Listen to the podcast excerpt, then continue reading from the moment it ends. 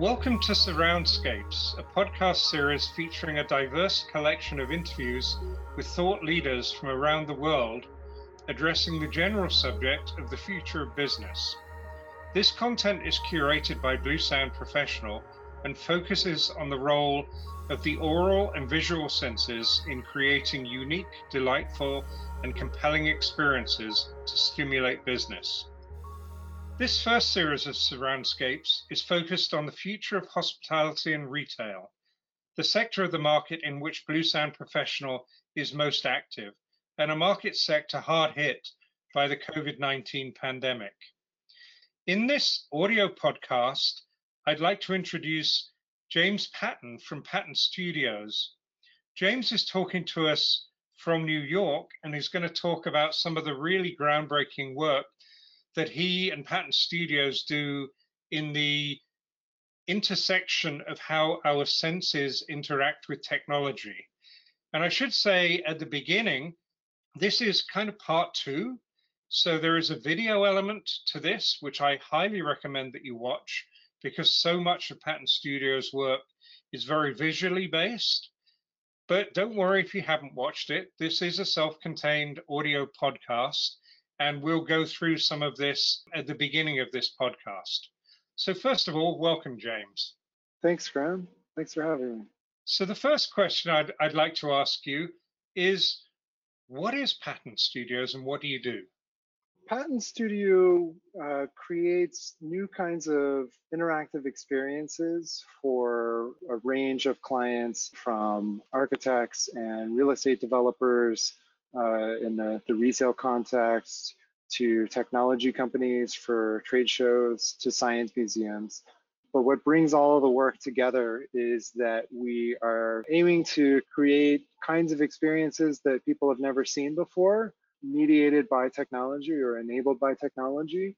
And uh, we focus on experiences that can be had as a group so uh, one of our, our key values is that technology should encourage meaningful face-to-face human connection. So often technology, it, you know, has been blamed for creating isolation we think that that's not something that's inherent to technology, but it's just a result of kinds of design decisions commonly made around technology. And so our goal is to, to put examples out in the world of a different way that we can use technology to, to create experiences that bring people together in physical space. Well, I think you've certainly been very successful in doing that based on the body of work that I've seen in the last few years. And I loved your kind of mission statement. We create experiences that connect people with brands, places, and each other. That seems a really nice encapsulation of the work that you do. So to start with, can can we talk about how you got to where you are now? You know, give give us a little detail on your past and what made you do this groundbreaking stuff.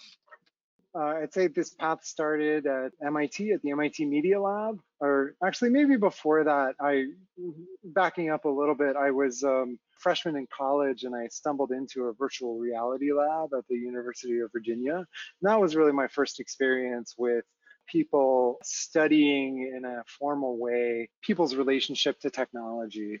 And, you know, in, in the context of that virtual reality work, one of the things that really stood out to me is that if you, you know, have someone wearing a VR headset and you put an object in their hand that relates to what they're seeing in some way, that experience suddenly becomes much more compelling for them. So, for example, if you in the headset it looks like you're holding a sword, you put a flashlight in the person's hand, they will really believe on a, whole different level that they're holding a sword in their hand, and the experience just becomes that much richer. And so that was my first exposure to the idea that uh, the sense of touch is is not being fully uh, taken advantage of in most of our experiences with computers that idea brought me to the MIT Media Lab where I studied with Professor Hiroshi Ishii in uh, what's called the Tangible Media Group, which is all about this idea of using physical objects to represent and control information inside the computer. and you know did a variety of, of work there. I was there from I guess 1999 to 2007, which was a, a time when our understanding of what computers were was was really changing dramatically. You know, the iPhone came out in 2007. The internet was was kind of a baby in uh, in 1999, or at least the the you know the the internet as we know it today. And so uh, it was a really interesting place to be at that time. And I felt like there was an opportunity to do the, the kind of work I'd been doing in school in a commercial context of, of creating interactive experiences you know, sort of like a, a, a design agency meets a, a technology R&D lab. And uh, I looked around a bit and didn't really find a place that that seemed like a good fit for me after school. So I decided to to start my own company. Sort of learned along the way. That that started in 2006. Uh, so I had a kind of a year of transition between school and you know this new company. We've sort of been making it up uh, as we go along. From there, I gradually started hiring people and doing uh, you know different kinds of projects. Uh, I started a company uh, from my living room in, in Cambridge, Massachusetts, and then uh, moved to New York City in 2008. And um, from there, the, the kind of variety of projects really just just took off. And uh, we're, we're, we're moving more, I'd say more and more into retail spaces now. I think that more and more people are understanding the, the need for uh, new kinds of immersive experiences in the retail environment. So that's been really exciting because a lot of times um, we get more creative latitude in working with those kinds of clients than we might get for a large brand who might have a, a very specific message that they want to communicate. That that can be interesting work as well. But you know, a lot of times in a retail space, we'll uh, we'll we'll get a request like you know I'm in I'm opening up a new women's fashion store and I want you to build something amazing. It's really fun to to work with that kind of guidance. Um, you know, there's some opportunity to to put some crazy ideas out into the world, and and and that's one of uh, the, my favorite parts of, of the whole process. Yeah, it's it's fun. I've known James for the better part of a decade now, and when I, when we first got to meet each other, I was at the back end of building a company into quite a good sized company. And the the roles have changed somewhat now because in the last, you know, a couple of years ago, I started up within the Lenbrook group this new company, Bluesound Professional. And now I'm going through this process of starting up a business from scratch. And I can only wonder at your bravery to do that first first thing out of university. It's it's hard enough doing it when you've already built a business or two before, but that's just amazing.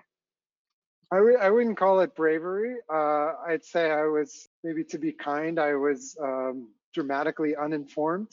Uh, I, I didn't know uh, what I was up against. Probably would have done it differently uh, had I known. But, you know, it's been a tremendous learning experience learning new things is at the end of the day just really one of my favorite things to do so that's definitely happened though it, that has been uh, very challenging along the way yeah one of the things you said that, that i want to pick up on which is really at the center of what you do and at the center of something that we're seeing coming out of this pandemic which is the reinforcement of different senses. So you talked about the reinforcement of sight and touch.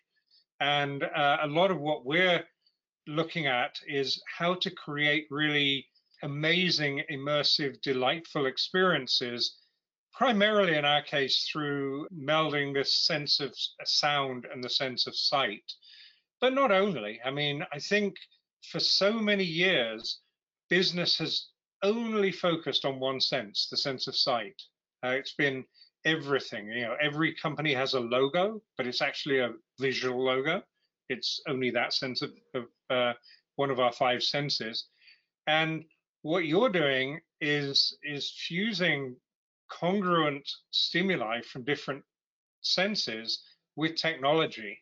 And and I really think that's the key to creating these these really immersive experiences that are so difficult to replicate at home listening to, to what you were saying, I was thinking about, uh, I think it's uh, Charles de Gaulle Airport. There are these series of melodic tones that play. I know, I know um. I don't think many people, you know, go through the airport and say, "Oh, that, that's an interesting," you know, those melodic tones are interesting. You know, it's not necessarily something that's going to be um, conscious for everyone, but it does, I think, affect almost everyone's experience of what it's like to to be in a space where someone has thought that through. Each each different sense has a a, a, different you know style of uh, of interaction and uh, sort of different design parameters that that affect uh, the kinds of things that you can do with it. I think that the fact that we've focused for so long primarily on the visual means that we've also focused you know for a long time on a particular set of values and outcomes in terms of what we expect to achieve with a given kind of media intervention you know with sound and and with touch uh, also smell and, and taste, there are a, a, lot of you know different outcomes that are they're equally interesting and, and relatively unexplored. I mentioned LaGuardia Airport before in this uh, you know project that we just finished there. One of the things that they're going to be doing in that space pretty soon is is baking fresh cookies. You know, mm-hmm. and so you're going to walk through the space and you're going to smell these uh, you know, and, and some businesses really, really understand, you know, the, the value of smelling their product when you, you know, when you go through the store. But, you know, I, I, I feel like it, with sound in particular, there's just this rich area of, uh, you know, relatively unexplored, um, you know, things that you can do with sound in a space to, to make it feel special and fresh and, and interesting. Yeah, I think yeah, you mentioned a couple of things there. That the for a while now, some supermarkets have been blowing the smell of the bakery through the air conditioning at the front of the store to draw people in. And mm. you know, you mentioned the baking bread, but the other example is, for example, in a, in a department store where you go through the perfume department, and it's just this cacophony of smells because everyone's squirting stuff out. I also look at the sound side, and very few people have sonic logos. Intel has one, T-Mobile has one, but very few companies have used really that sense of uh, of sound as being uh, powerful. And it's interesting as we move towards this multisensory environment. I mean, we we've always been in a multisensory environment. We really think about how we more mindfully use it. That people are making basic mistakes like the a hundred different scents in a department store or the the video billboards that you have kind of on the street everywhere now that are just visual noise if you like and one of the things i love about what you're doing is you're really mindfully utilizing all of these senses and putting them together and i think that's really key as we move through this and get some fluency with using yeah we're fluent in using certainly the 2D visual sense. The 3D bit we're getting used to now in, in a virtual sense anyway. But, but bringing really ramping up those other senses in a mindful manner is something I think you're really at the forefront of. Oh, thank you. You know, I think it's just a product of um, experimentation and observation, really trying different things and um, seeing what works. And, uh, you know, a, a lot of uh, computers started out as, uh, I guess the first computers were, you know, um, commissioned by the military, right? You know, and then like they be, then they became sort of the domain of primarily office work. Now we use them for all sorts of things, but the kinds of experiences that we expect to have with them are still very much a result of the their heritage you know that they they were uh, they started out in this very particular very task oriented kind of space. And if we, we think of them more as a medium, as a, a sort of a canvas for creative expression, that leads to a, a really different set of design outcomes and you know just kind of brings us into a really different design space. And one of the things that's been a lot of fun for me recently is the team at Patten studio has changed over the years and i'd say that uh, now more than ever we have you know people who just really don't come from a technology background at all. Just ask lots of uh, basic questions which are really valuable you know in terms of why does this uh, interaction have to happen in this way you know, you know that whenever the answer is oh well that's just the way we've always done it you know that like that's not the right answer you know yeah. and that you you've kind of come to an opportunity to to try something different that is probably you know hopefully something better you know one example that i think kind of highlights this is you know the first automobiles were developed they were called horseless carriages and, and you know that's an example of a, a technology evolves and there are some kind of assumptions based on that technology's heritage or, or lineage that, that are just no longer relevant, but still um, live with the, you know, the, the influence, the design decisions that are made. And um, yeah, part of what we're doing is, is trying to push things in a different direction and, and um, give people ideas about new things that you can try with these magical, increasingly ubiquitous interactive technologies that, that we have to play with these days. Yeah, there's that phrase that truly disruptive technology is only properly implemented by the generation after the generation that it's invented. Yeah. Kind of makes a load of sense. And um, I'm looking forward to, after all of this is done, coming and visiting you in your new space because I haven't been there and meeting some of the new members of the team. But what I want yeah. to do is is for, for people that really don't know so much about what Patten Studio does and maybe haven't watched the video part of it, maybe talk about a project that that you've done, maybe your favorite project or one that illustrates best what what you know your capabilities are as a studio, so that people get an idea of you know how it manifests. I have a lot of favorite projects. It's it's it's kind of hard to to pick one. Um, maybe I'll, I'll give I'll give two examples. One example uh, we did for Intel at the Consumer Electronics Show. So the Consumer Electronics Show must be around 100,000 people now. It's every. Um, I think it's more, more like a quarter of a million people. It's massive. Okay. Okay. So very big uh, in um, in Las Vegas in January every year. And uh, Intel had a, a, a, new product, the uh, RealSense camera, which is a camera that can see in three dimensions. And they wanted to show off what this camera could do in their booth at, at CES. They wanted to give people an experience that they had never had before. And so what we wound up doing is uh, we used, I think we used 37 of these cameras in, a, I think it was a 110 foot long uh, tunnel with something like 84 display screens to create this huge interactive video surface. And there were three different scenes. Um, one was a, a kind of outdoor snow and ice scene where when you would walk up, you would see snow kind of collect on your silhouette, and then as you moved, that that snow would um, would would fall to the ground. And then another in another scene, there were you know it's kind of an outer space scene where you could move your body to kind of smash asteroids and this kind of thing. And so it was this highly immersive group experience, but it was enabled by this cutting edge Intel technology.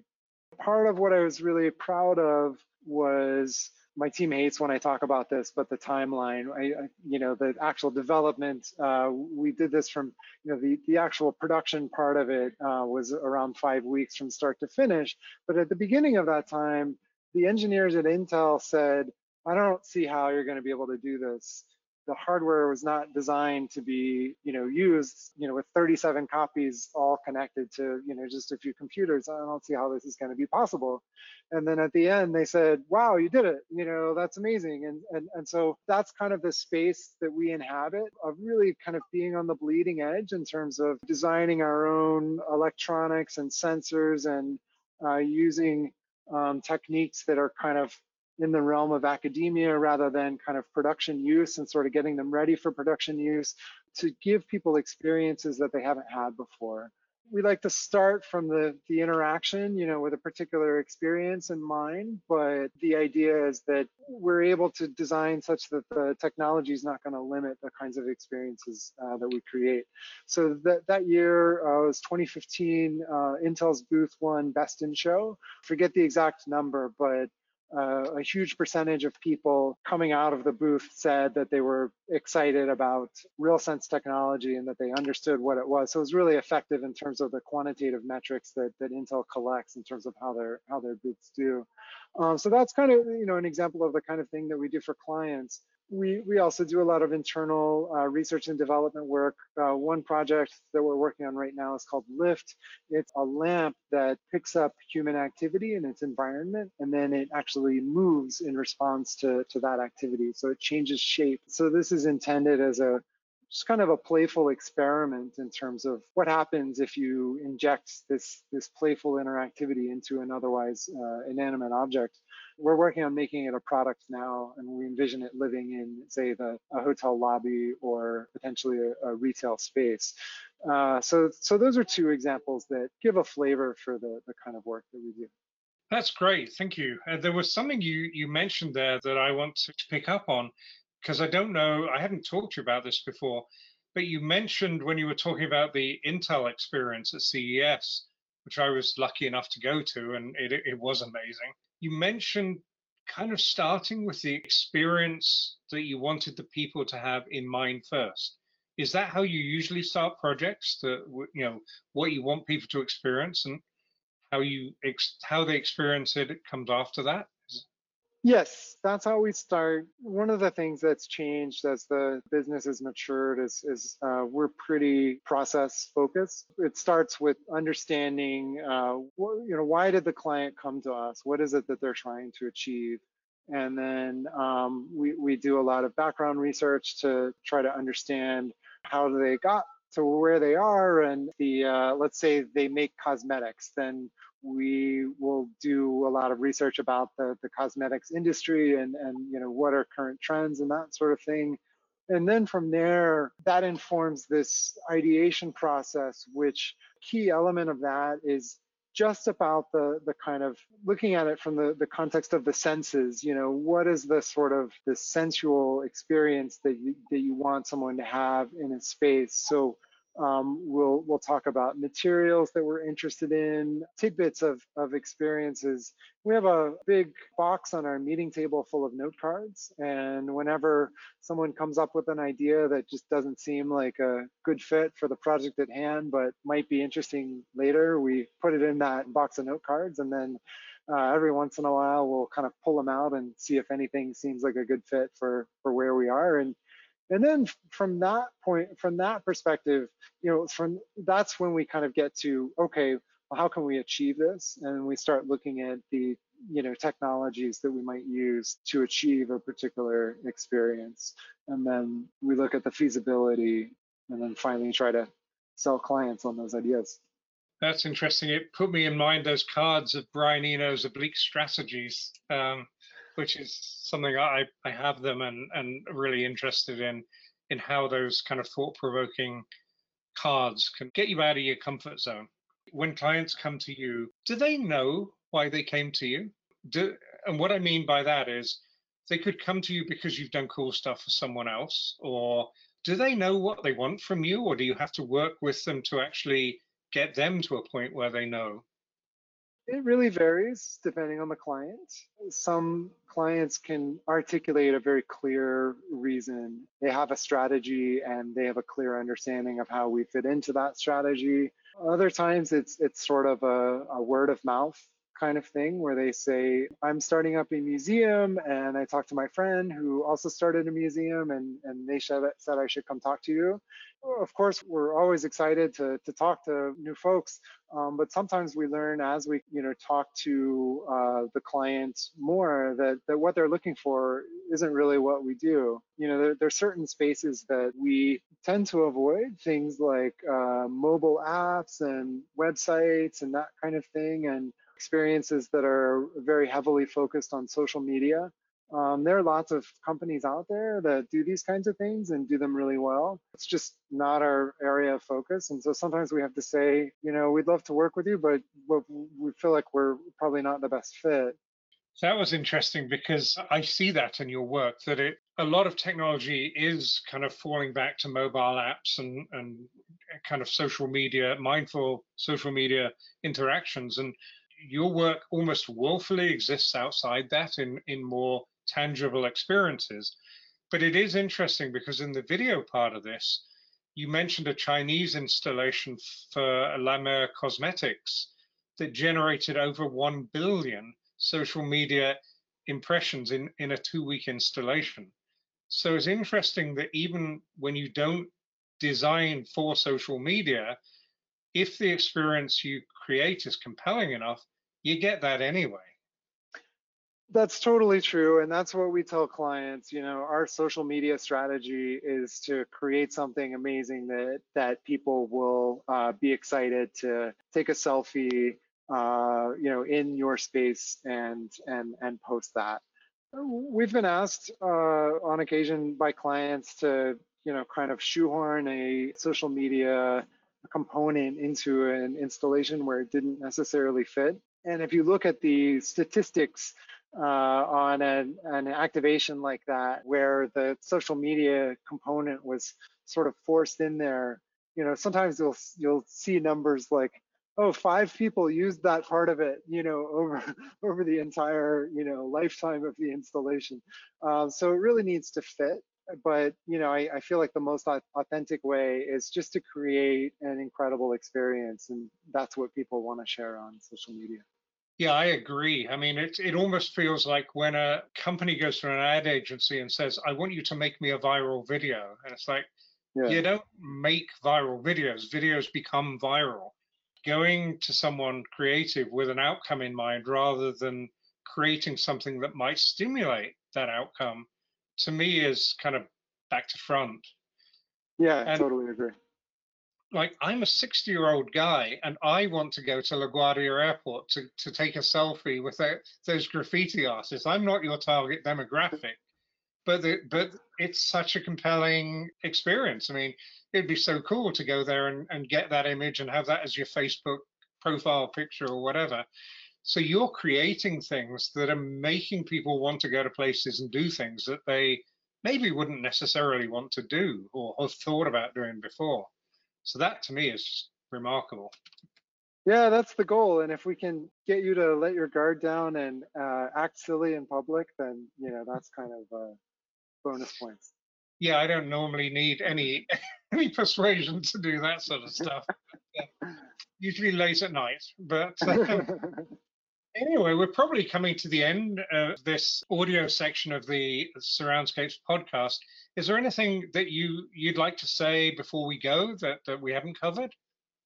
I'd encourage people to uh, to take a look at our website, pattenstudio.com, P-A-T-T-E-N studio, uh, with no S at the end, .com. If they're if they're curious, there, there's a lot of uh, different kinds of projects uh, up there on the web.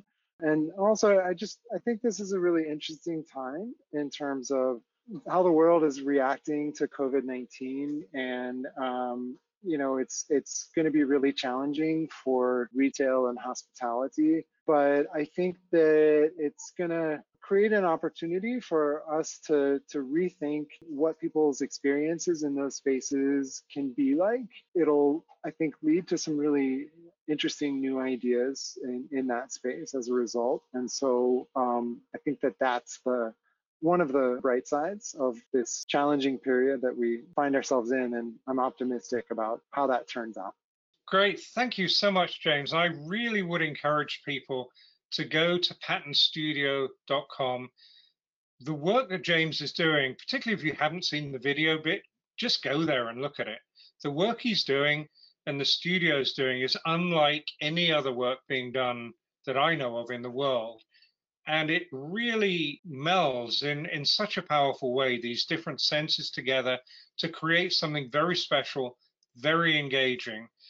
You know it's rare that you that you think back to your memory of lying on the couch watching a netflix film eating take home pizza but you can go to one of james's experiences like the ces booth like seemingly going to laguardia now and have experiences that you will remember for the rest of your life. And that's that's key. And as we go forward and we look to build our businesses coming out of this, taking advantage of people like James and the work he's doing is key. So please investigate his website. It's really, really worth doing.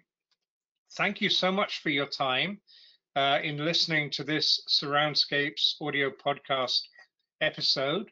Please come back and listen to some more. We have some great people from all around the world talking about all sorts of immersive stuff that could help you build your business. So thanks so much for your time.